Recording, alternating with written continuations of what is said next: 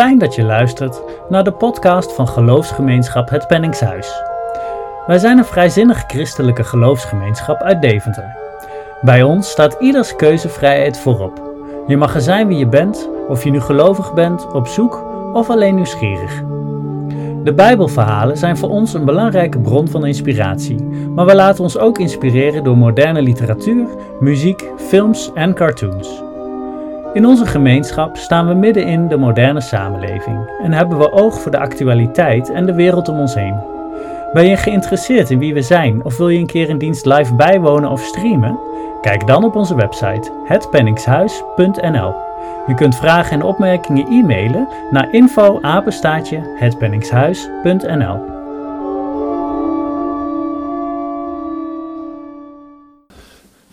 Goedemorgen allemaal, welkom in ons penningshuis.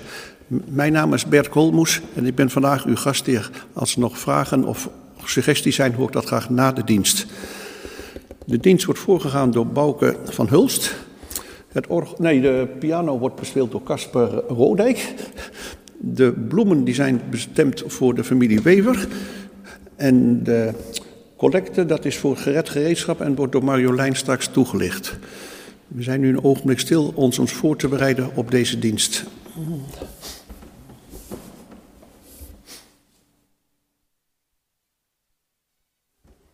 Ik wens ons allen een goede dienst.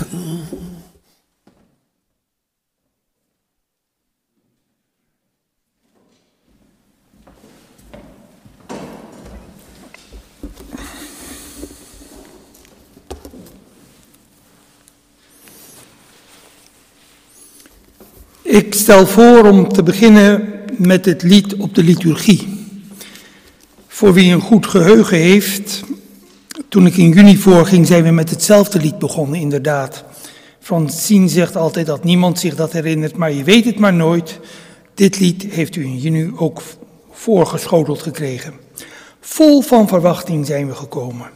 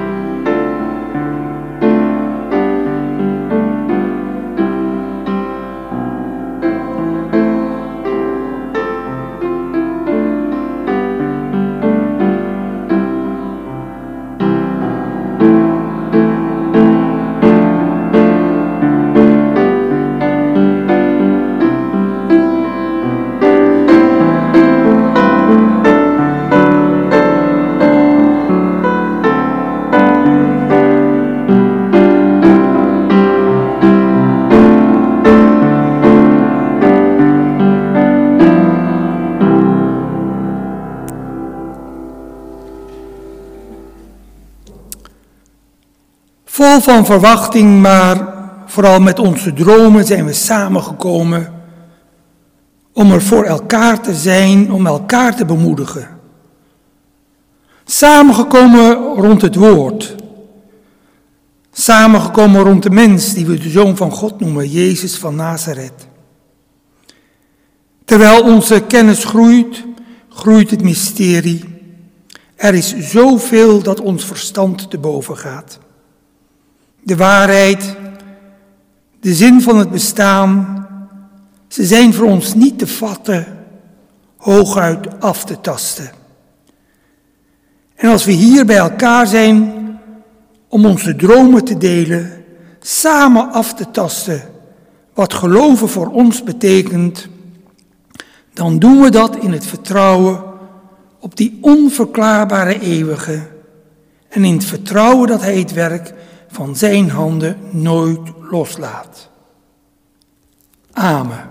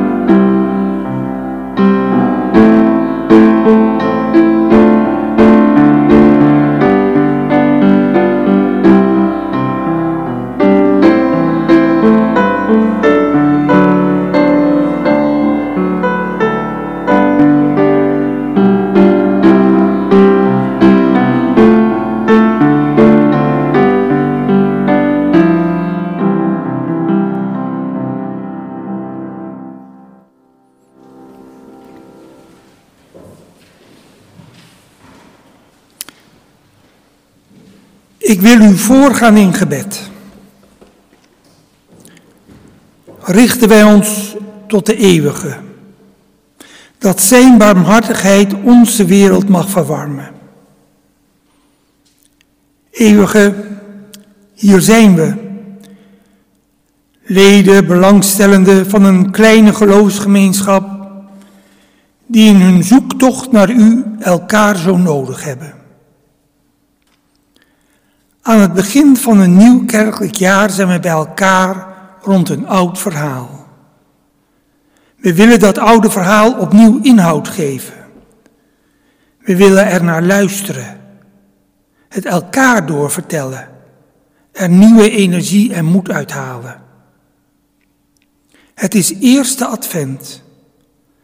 Vanochtend willen we tijd en ruimte maken om ons voor te bereiden op een nieuwe start, die de komst van het kerstkind elk jaar weer betekent. We willen proberen los te komen van de waan van de dag, van de zorgen van het moment, door samen stil te staan bij de oude verhalen, de dromen van vroeger en van altijd. Lieve God, zie toch uw wereld, zie toch uw mensen en hun onmacht. We zijn op zoek naar u in de hoop, de verwachting dat u ons perspectief kunt bieden. Open onze oren, open onze harten en laat uw geest onze inspiratiebron zijn. Wees vanmorgen in ons midden aanwezig. Amen. Het is eerste adventsdag en daarom zingen we vanochtend een aantal oude adventsliederen. Om te beginnen met Nu daagt het in het oosten, het licht schijnt overal. Misschien wel het adventslied bij uitstek. Lied vierhonderdvierenveertig.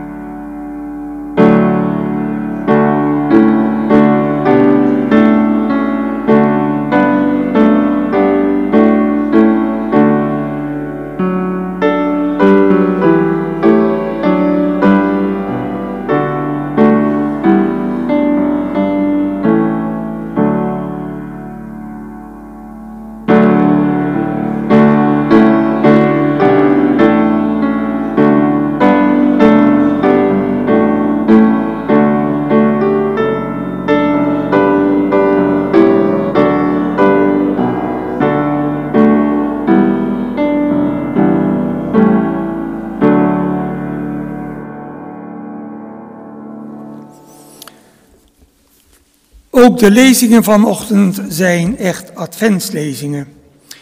De eerste komt uit Jesaja elf, het begin van Jesaja elf. Maar uit de stronk van Isaïe schiet een telg op. Een scheut van zijn wortels komt tot bloei.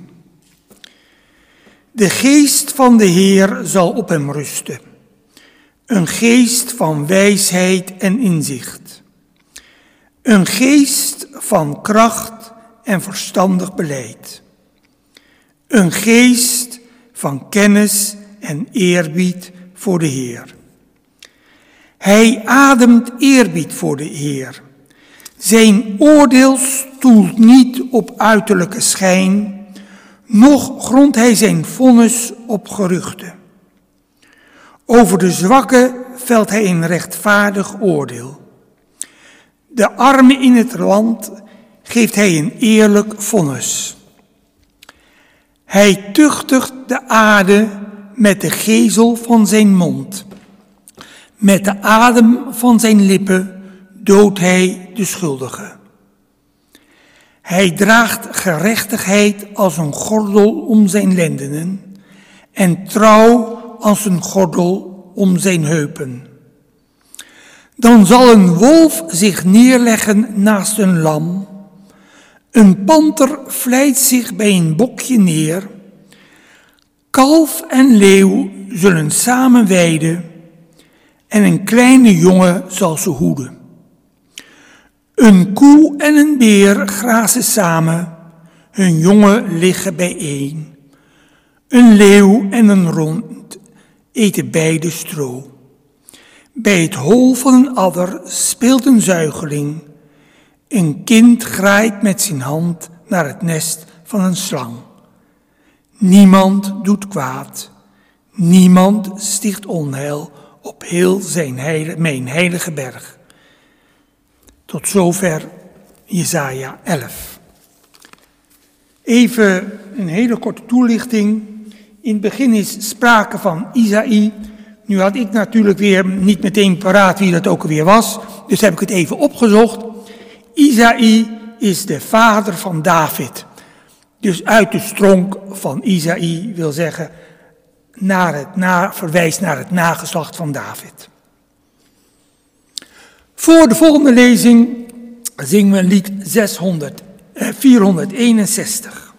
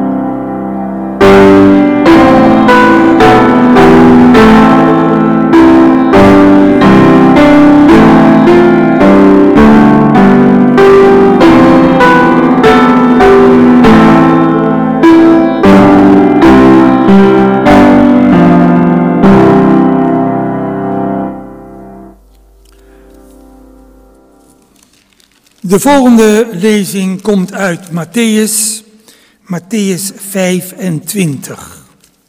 Weer het begin van het hoofdstuk. Dan zal het met het koninkrijk van de hemel zijn als met tien meisjes die hun olielamp hadden gepakt en erop uittrokken de bruidegom tegemoet. Vijf van hen waren dwaas, de vijf anderen waren wijs. De dwaze meisjes hadden hun lampen wel gepakt, maar geen extra olie. De wijze meisjes hadden behalve hun lampen ook olie in kruiken bij zich. Omdat de bruidegom op zich liet wachten, werden ze allemaal slaperig en dommelden ze in. Midden in de nacht klonk er luid geroep. Daar is de bruidegom, kom, ga hem tegemoet. Dat, dat wekte de meisjes en ze brachten hun olielampen in orde. De dwaze meisjes zeiden tegen de wijzen, geef ons wat van jullie olie, want onze lampen gaan al uit. De wijze meisjes antwoordden, nee, straks is er nog te weinig voor ons en jullie samen. Zoek liever een verkoper en koop zelf olie. Terwijl ze op de olie uit waren, arriveerde de bruidegom. En zij die klaar stonden, gingen met hem naar binnen voor het bruiloftsfeest, waarna de deur gesloten werd. Enige tijd later kwamen ook de andere meisjes. Ze riepen, Heer, Heer, laat ons binnen. Maar hij antwoordde, ik ken jullie werkelijk niet. Wees dus waakzaam, want jullie weten niet op welke dag en op welk tijdstip hij komt. Tot zover Matthäus vijfentwintig. Voor de overdenking zingen we nog een adventslied en we komen daarin alweer Isaïe tegen. vier zesenzestig.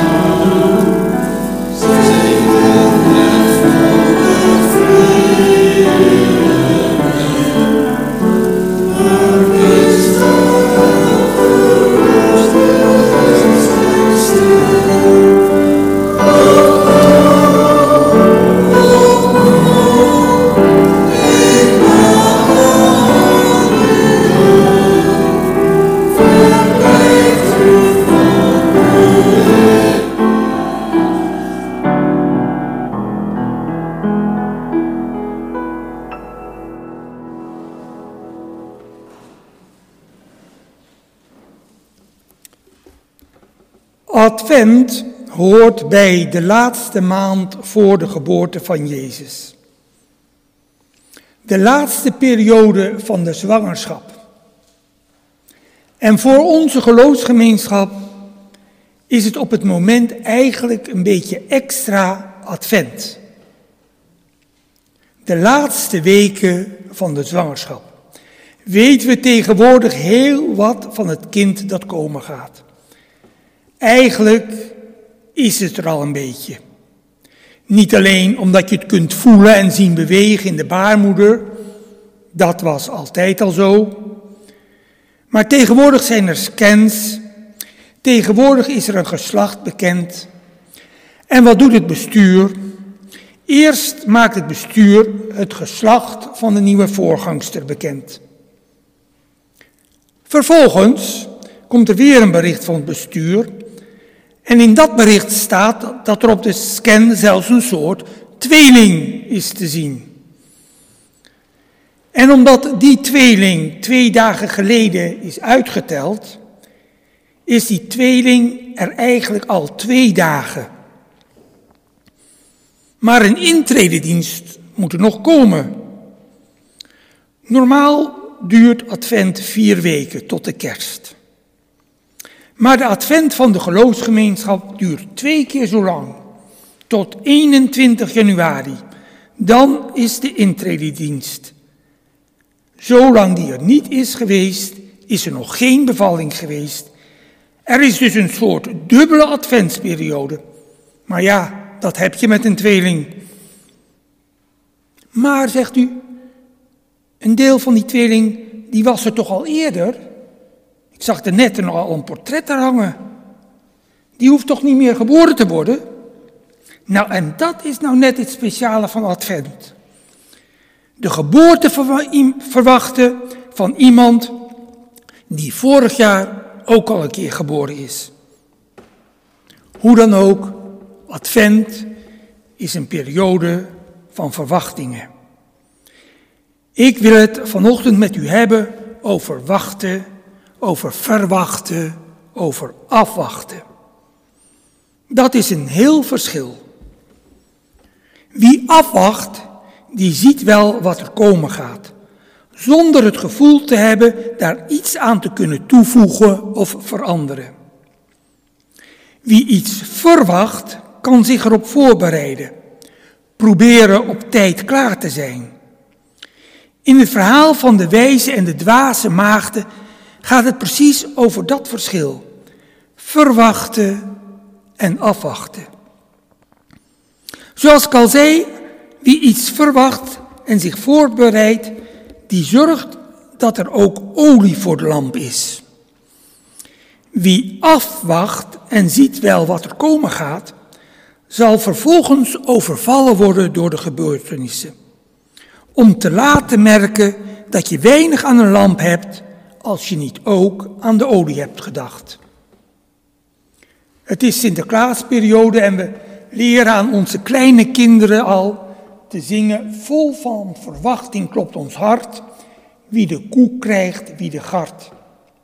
En we leren ze ook dat je door het zingen van dat liedje en door het klaarleggen van een peen de komst van de zin kunt voorbereiden en dat je dan mag verwachten dat jij de koe krijgt en niet de gart. Dus wie verwacht, die kan de tijd van verwachten gebruiken om zo goed mogelijk voorbereid te zijn. Dat geldt zowel voor blijde als voor sombere verwachtingen. Om eerst maar eens met iets sombers te beginnen. Als we verwachten dat de temperatuur op aarde binnen een eeuw nog wel twee graden zal stijgen en dat de zeespiegel vrolijk meestijgt, moeten we ons daar nu op voorbereiden. Kunnen we niet zeggen, we zullen wel eerst maar eens afwachten hoeveel het echt gaat worden en dan zullen we wel zien. Zo zijn er veel toekomstverwachtingen die helemaal niet zo vrolijk zijn, die hangen vaak samen. En als je niet verwacht er nog wat dan ook aan te kunnen doen, dat jouw keuzes nog uitmaken, dan kan je net zo goed afwachten wat er komen gaat. Het is eerste advent. We hebben het over een blijde verwachting, een geboorte. En daarop bereid je je voor. Vroeger was dat vooral een zaak van de aanstaande moeder. De vader kon gewoon vertrekken. Maar tegenwoordig hoor je de aanstaande vader zeggen: wij zijn in verwachting.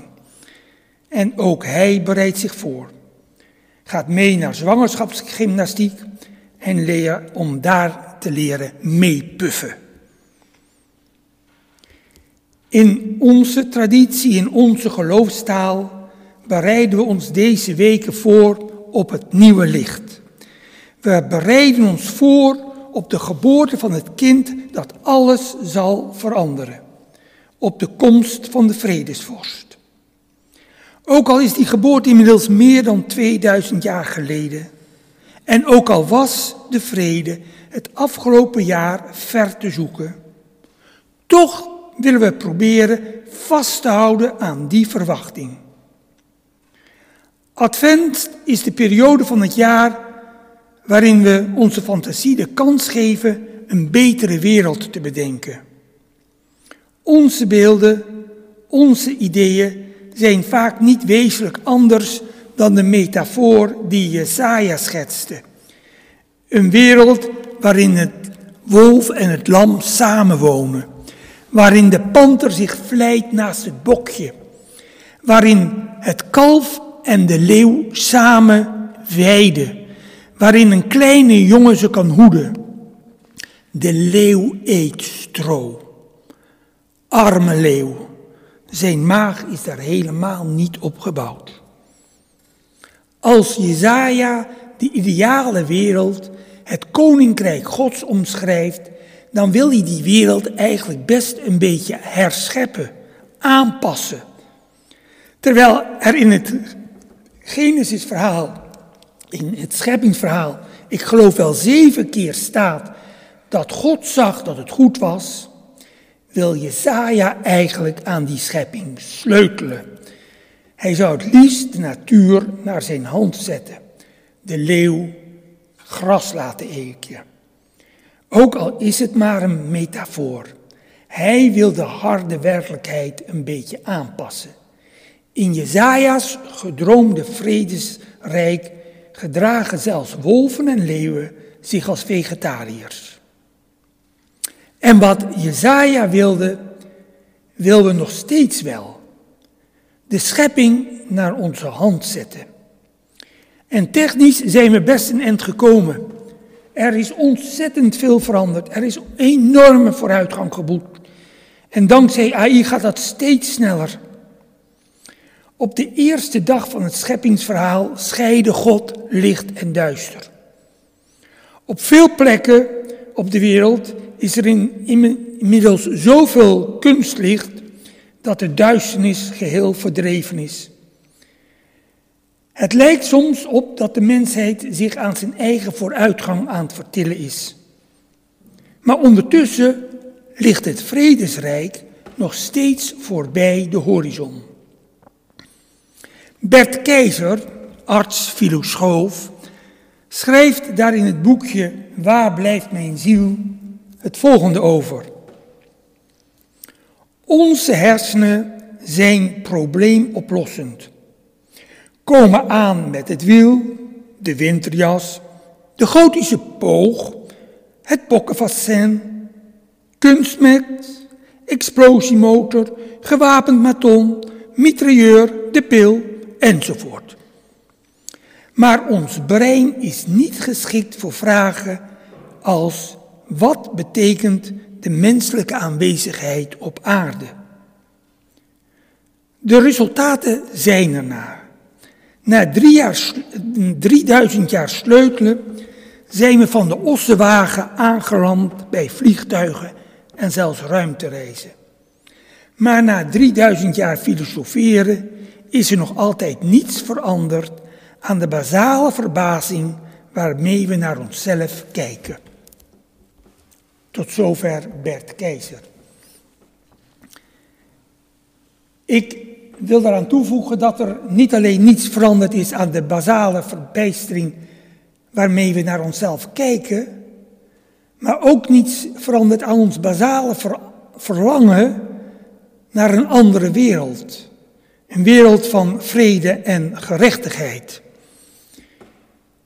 Ik ga opnieuw citeren, nu ga ik dingen citeren die over het Aquarius-tijdperk werden gepubliceerd. Wat is het nieuwe tijdperk, stond erboven. Dit tijdperk zal zich kenmerken door oprechte belangstelling voor de medemens. Respect voor de aarde en zijn bewoners. Door verdiepte spiritualiteit. En waarom komt er een nieuw tijdperk? Zeggen ze dan, nou dat antwoord is heel duidelijk. Omdat de mens er klaar voor is. De tijd is, de tijd is nu rijp voor een andere manier van leven. Het materialisme zal steeds minder belangrijk worden. Mensen zullen steeds tevredener worden met wat ze al hebben. Ook zal er steeds meer respect voor de aarde ontstaan. Daarnaast zullen de mensen in grotere harmonie gaan leven. De samenleving zal daardoor weer toegankelijk worden voor iedereen in plaats van nog verder te verharden.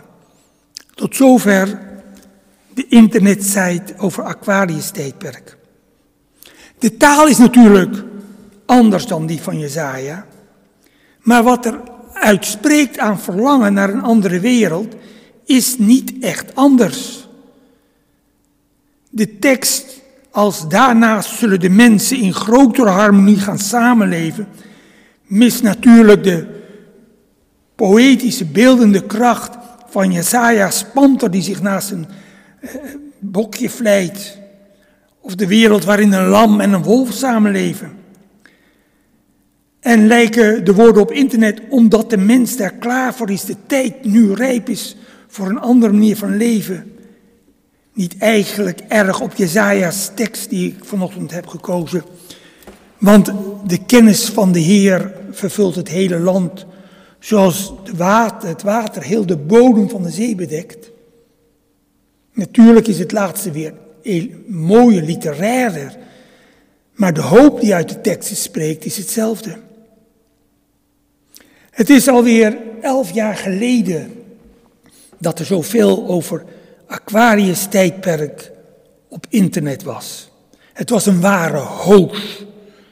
Wereldwijd verwachten de mensen toen dat er een grote ommekeer voor de deur stond. Want vier dagen voor kerst tweeduizend twaalf liep de vijfde cyclus van de Maya-kalender af. Sommigen lieten dat samenvatten met het einde van het vissentijdperk en het begin van het Aquarius-tijdperk. Er waren allerlei verwachtingen en er waren allerlei rampscenario's. Natuurlijk zijn er veel plekken aan te wijzen, te wijzen waar het leven het afgelopen jaren volgens een rampscenario verlopen is. Maar de wereld is niet vergaan. Daar is op zich niets nieuws aan. Je kunt een hele lijst maken van voorspellingen die het einde van de wereld aankondigen en die niet zijn uitgekomen. Om als, do, om als dopers te beginnen, onze eigen Jan van Leiden voorspelde dat op vijf april vijftien vierendertig de hele wereld zou vergaan. Op Münster na natuurlijk. We weten hoe het afgelopen is en niemand die Jan van Leiden nog serieus als iemand met visie beschouwt. Maar ook in zijn tijd was hij echt niet de enige met dergelijke voorspellingen. Zelfs Luther, Maarten Luther, heeft het einde van de wereld voorspeld. Eigenlijk zou die komen in vijftien achtenvijftig, maar het kon ook pas tweeduizend veertig zijn. Nou, vijftien achtenvijftig is het in ieder geval niet geworden. En wie weet is er in tweeduizend veertig weer een hype vanwege de Luther-voorspelling. Want Luther wordt nog wel steeds serieus genomen. Maar ook een heel ander type wetenschapper, Isaac Newton bijvoorbeeld, die had er ook twee data. zeventien vijftien of zeventien zesenzestig. Nou, Jan van Leiden, Maarten Luther, Isaac Newton, ze hebben allemaal Advent gevierd. En Advent vieren en het einde van de wereld verwachten is kennelijk goed te combineren. Het eind, met het einde van de wereld wordt ook eigenlijk nooit het echte einde bedoeld. Meer een doorstart, een nieuw begin. Maar om iets nieuws te beginnen, iets radicaal anders, moet die oude wereld eerst wel een beetje vergaan. Dat zag je elf jaar geleden ook terug met de voorspellingen rond eenentwintig december. Sommigen beperkten zich tot een nieuw begin. De komst van een periode van vrede, van heelheid en gerechtigheid. Maar er waren er ook die een soort dramatisch einde, een apocalyptisch geheel voor de zagen aankomen. Dat was zo erg, die voorspellingen, dat mensen er bang van werden. En dat de paus in der tijd het nodig vond om officieel mee te delen dat op eenentwintig december tweeduizend twaalf er geen apocalypse zou plaatsvinden. Dat was natuurlijk wel geruststellend, als je tenminste in de onfeilbaarheid van de paus gelooft. Terug naar vandaag. Terug naar onszelf. Hoe gaan wij om met verwachtingen? Hebben we nog de kracht, hebben we nog de moed om te geloven dat er een betere wereld kan komen, zonder dat de oude daarvoor op een dramatische wijze moet vergaan? Hebben we eigenlijk nog wel hoopvolle verwachtingen voor de wereld? Onze wereld is zo groot geworden, zo ontzettend groot.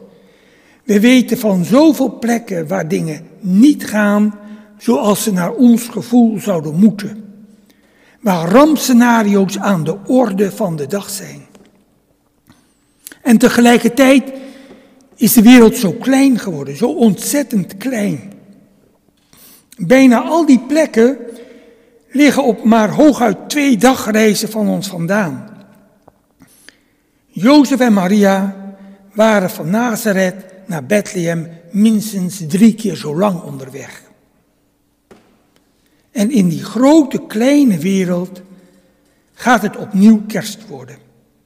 Houden wij vast aan onze verwachtingen, aan Jesaja's verwachtingen. En wat moeten we doen, wat kunnen we doen om van verwachten geen afwachten te maken? Hebben we olie voor onze lampen bij ons? Of rekenen we op de straatverlichting? En wat heeft een gebeurtenis van tweeduizend jaar geleden te zeggen tegen de mensen die de Maya-kalender hebben zien afgelopen en daaraan conclusies verbonden? Dat de Maya zich op de sterren baseerde, maakt hen voor ons niet zonder meer ongeloofwaardig. Ook de wijzen uit het oosten keken naar de sterren en ze horen toch echt bij het kerstverhaal. Maar het idee dat op één moment alles met één schok verandert, een idee dat misschien ook Jesaja had, dat hebben we losgelaten. De geboorte van Christus viel samen met het begin van het nu aflopende vissentijdperk. Maar de dag zelf is in de bijna de hele wereld er niks van gemerkt. En ook elf jaar later was er nog eigenlijk niets te merken van die geboorte. Als er toen een verwachting was geweest, zoals sommigen nu hadden bij eenentwintig december tweeduizend twaalf, was de teleurstelling troef geweest. Ingrijpende veranderingen kunnen dus haast onopgemerkt beginnen. Veranderen is een proces. Dat geldt voor technische veranderingen, hoewel die soms heel snel kunnen gaan. Zo snel dat we zeggen dat het een technische revolutie is. Maar dat geldt ook voor veranderingen die de wereld rechtvaardiger en vreedzamer moeten maken. Misschien heeft Bert Keizer wel gelijk en zijn onze hersenen niet zo goed in dat soort veranderingsprocessen. Maar het verlangen naar die betere wereld blijft, tegen al het cynisme in, onveranderd aanwezig. Terug naar onze eigen geloofsgemeenschap. Misschien heeft u niet, er niet direct aan gedacht toen ik het over het einde der tijden had. Maar het voorspellen van het einde der tijden hoort ook een beetje bij het penningshuis. Ik heb niet nagekeken hoe vaak en hoe officieel. Maar het einde van de geloofsgemeenschap was nabij, zeiden ze, pakweg twintig jaar geleden. En velen dachten toen dat ergens zo in tweeduizend drieëntwintig, tweeduizend vierentwintig het licht hier definitief uitgedaan zou worden. En nu, nu vieren we ons eigen advent. Want op deze eerste adventszondag, vandaag dus, begint niet alleen een nieuw kerkelijk jaar. Voor onze geloofsgemeenschap begint vandaag een nieuwe periode. We kijken vol verwachting uit naar de komst van nieuwe voorgangers, naar hun intrededienst. Maar wachten we af wat er komen gaat of doen we meer? Het bestuur heeft u als voorbereiding in ieder geval gevraagd om mee te werken aan een nieuw smoelenboek. Maar vraagt u allemaal uzelf af, welke lamp kan ik meenemen? En hoe kan ik ervoor zorgen dat er straks olie in mijn lamp zit? En dan tot slot, pas voor twee dingen op. Eén ding is gewoon niets meer verwachten. Niets meer verwachten is een hopeloze situatie. Een ander ding is de adder onder het gras voor de nieuwe voorgangers. Te hoge verwachtingen. Want die kunnen voor voorgangers soms heel moeilijk zijn. Amen.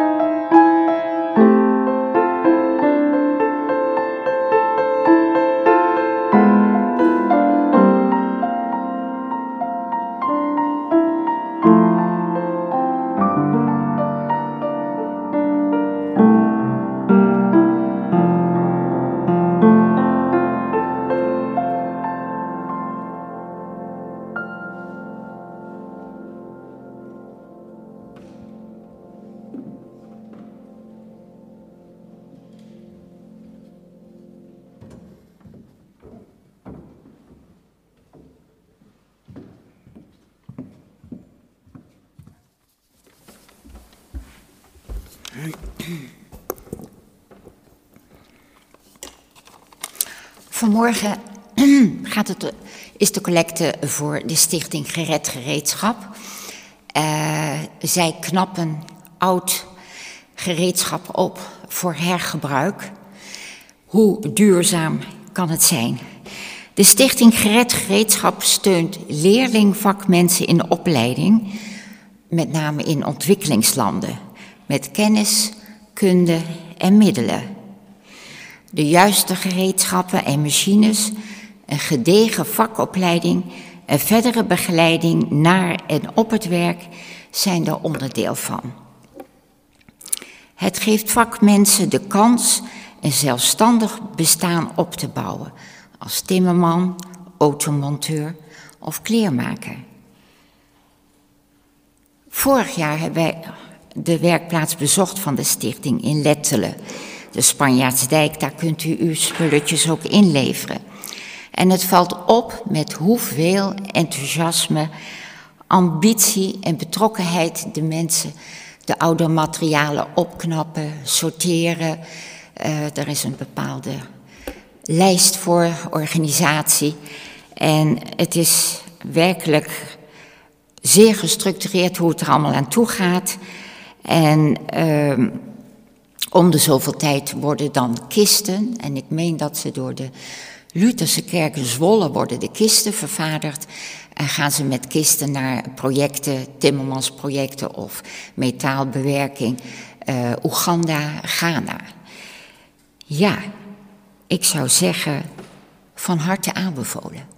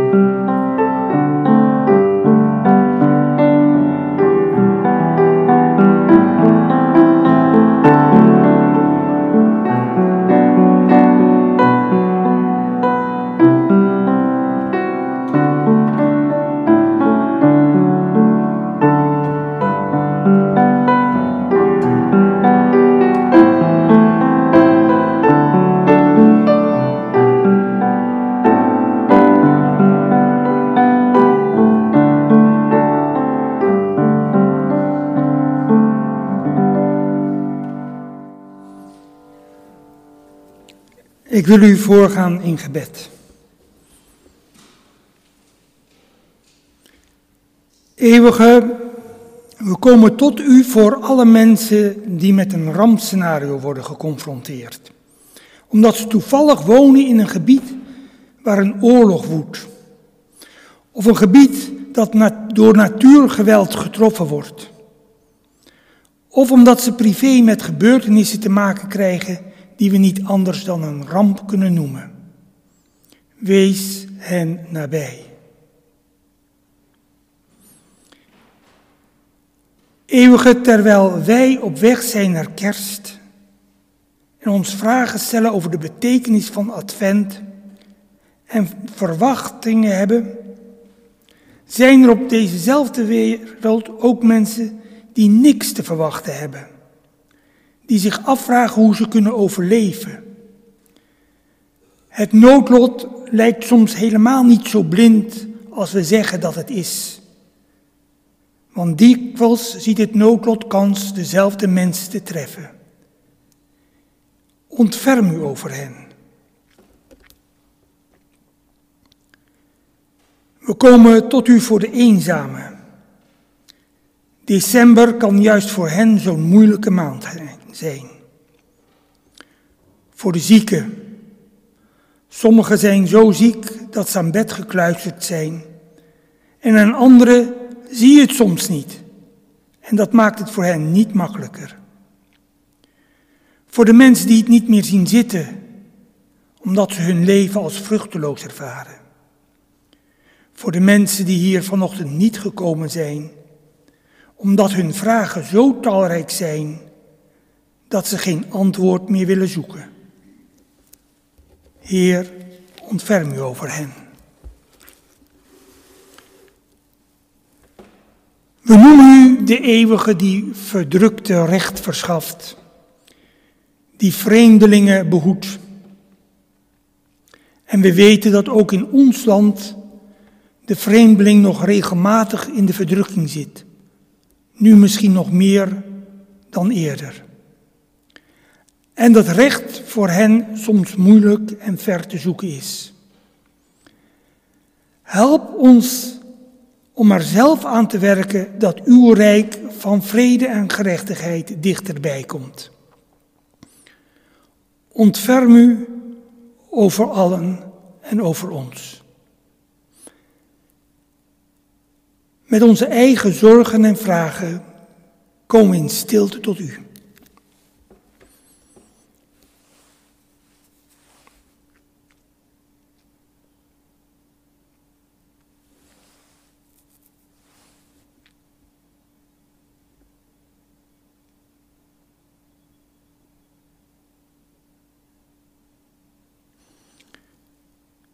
Ontferm u over ons. We komen tot u voor deze gemeente en haar leden. U schiep ons, zeggen we, naar uw beeld. Geef dat we herkenbaar zijn, herkenbaar voor anderen als dragers van dat beeld. En we komen tot u met de woorden die Jezus ons geleerd heeft. Onze Vader, die in de hemelen zijt. Uw naam worden geheiligd, uw koninkrijk komen, uw wil geschieden, gelijk in de hemel als zo ook op aarde. Geef ons heden ons dagelijks brood en vergeef ons onze schulden, gelijk ook wij vergeven onze schuldenaren. En leid ons niet in verzoeking, maar verlos ons van de boze, want van u is het koninkrijk. En de kracht en de heerlijkheid tot in eeuwigheid. Amen. Voor de zegenbeden zingen we afsluitend nog lied vierhonderdtweeëntwintig. Een oud bekend lied. vierhonderdtweeëntwintig, wat zei ik? vierhonderdtweeëntwintig. Zei ik het verkeerd? Op u, mijn Heiland, blijf ik hopen.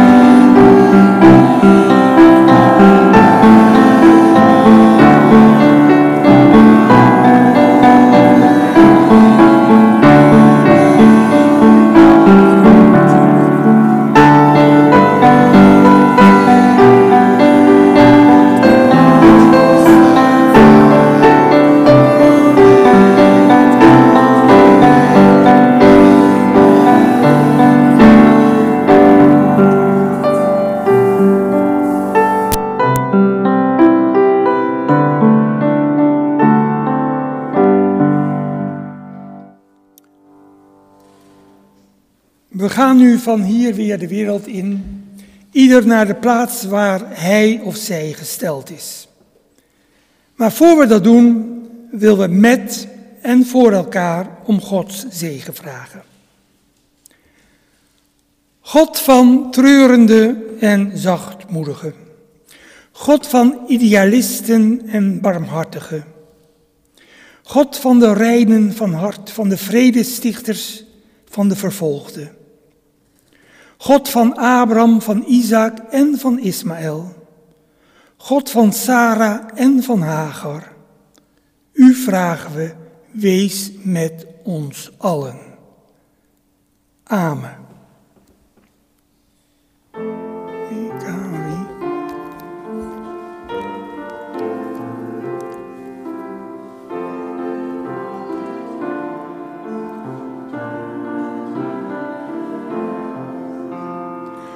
Ubi carita et amo, ubi carita Deus ibi est. Carita et amo, ubi carita Deus ibi est.